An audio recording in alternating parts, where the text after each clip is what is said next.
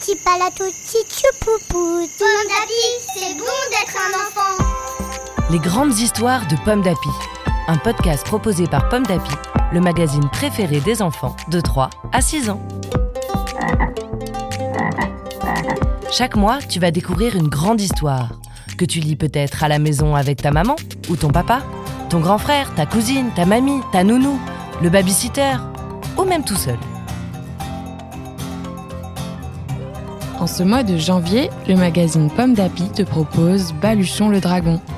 Une histoire écrite par Nora Thullin, lue par Julie. Baluchon le dragon. Dans une grande forêt se trouve le royaume des dragons. Au bord de l'océan se trouve le village des Vikings. Dragons et Vikings sont ennemis. Les dragons combattent les Vikings et les Vikings combattent les dragons. C'est ainsi depuis toujours.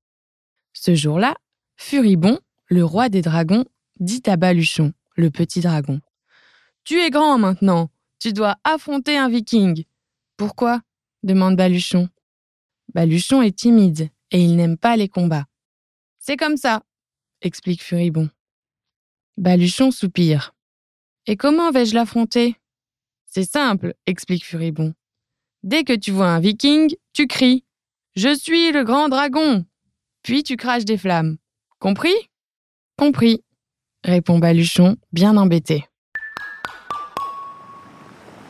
Baluchon s'envole donc en direction de l'océan. Quelques instants plus tard, il aperçoit un Viking. Rassemblant tout son courage, il ouvre grand sa gueule et dit « Je suis le grand dra... » Mais le Viking éclate de rire. « Je n'ai jamais vu un dragon aussi petit. » Aussitôt, tout penaud, Baluchon retourne dans la forêt. Au royaume des dragons, Furibond l'attend. « Incapable !» rugit le roi. « C'est pourtant simple. Tu cries « Je suis le grand dragon !» Puis tu craches des flammes. Compris ?»« Euh, oui, oui, compris !» bredouille Baluchon. Baluchon retourne donc au bord de l'océan. Dès qu'il aperçoit un Viking, il ouvre grand sa gueule et crache une petite flammette. Mais le Viking se moque. « Ce petit feu ne va même pas me réchauffer. » Baluchon repart dans la forêt, dépité. Et il se fait encore gronder. « Tu es la honte des dragons !» hurle Furibond. « Allez, recommence !»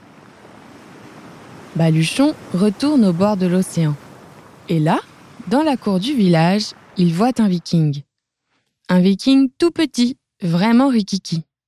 Baluchon s'approche. Il ouvre la gueule, mais rien ne sort. Le Viking, tout tremblant, tend son épée en criant « Recule, grand dragon !» Mais il trébuche et tombe par terre. « Tu trouves vraiment que je suis un grand dragon ?» demande Baluchon. « Bien sûr. D'où je suis, tu es un géant !» répond le tout petit Viking en claquant des dents. « C'est drôle, dit le dragon. D'où je viens, j'ai la taille d'une fourmi. Au fait, je m'appelle Baluchon. » « Et moi, Trudy, » répond le rikiki. On dirait que Baluchon et Trudy s'entendent bien. Soudain, Baluchon le timide a une idée. Il demande « Tu veux voir le monde de très haut ? Viens, monte sur mon dos. » Le petit Viking, qui n'a jamais rien vu d'autre que son village, grimpe aussitôt. Baluchon fait de grands cercles dans le ciel. Avec lui, Trudy ne se sent plus du tout rikiki. Ils crient tous les deux très fort.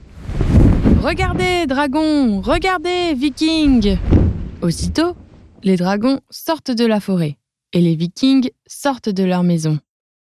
Voyant cela, Furibond crie « Baluchon a enfin capturé un viking !» Râle dur, le roi des vikings hurle « Ça y est, Trudy a enfin capturé un dragon !»« Pas du tout !» répliquent Baluchon et Trudy. « On est amis, on ne veut plus se battre !»« Comment ça ?» s'écrie Furibond. « Les dragons combattent les vikings, c'est comme ça depuis toujours. Dragons, à l'attaque !» Raldur ajoute. « Et les vikings combattent les dragons. Vikings, à l'assaut !» Mais dans la forêt, les dragons répondent. On en a assez des bagarres !» Et dans le village, au bord de l'océan, les Vikings ajoutent « Nous aussi ! Vive Baluchon !» crient les dragons. « Vive Trudy !» crient les Vikings. « Bon, d'accord. On arrête de se bagarrer !» marmonnent les deux rois. Depuis ce jour, grâce à Trudy le Rikiki et Baluchon le Timide, dragons et Vikings vivent en paix et font même de belles fêtes tous ensemble.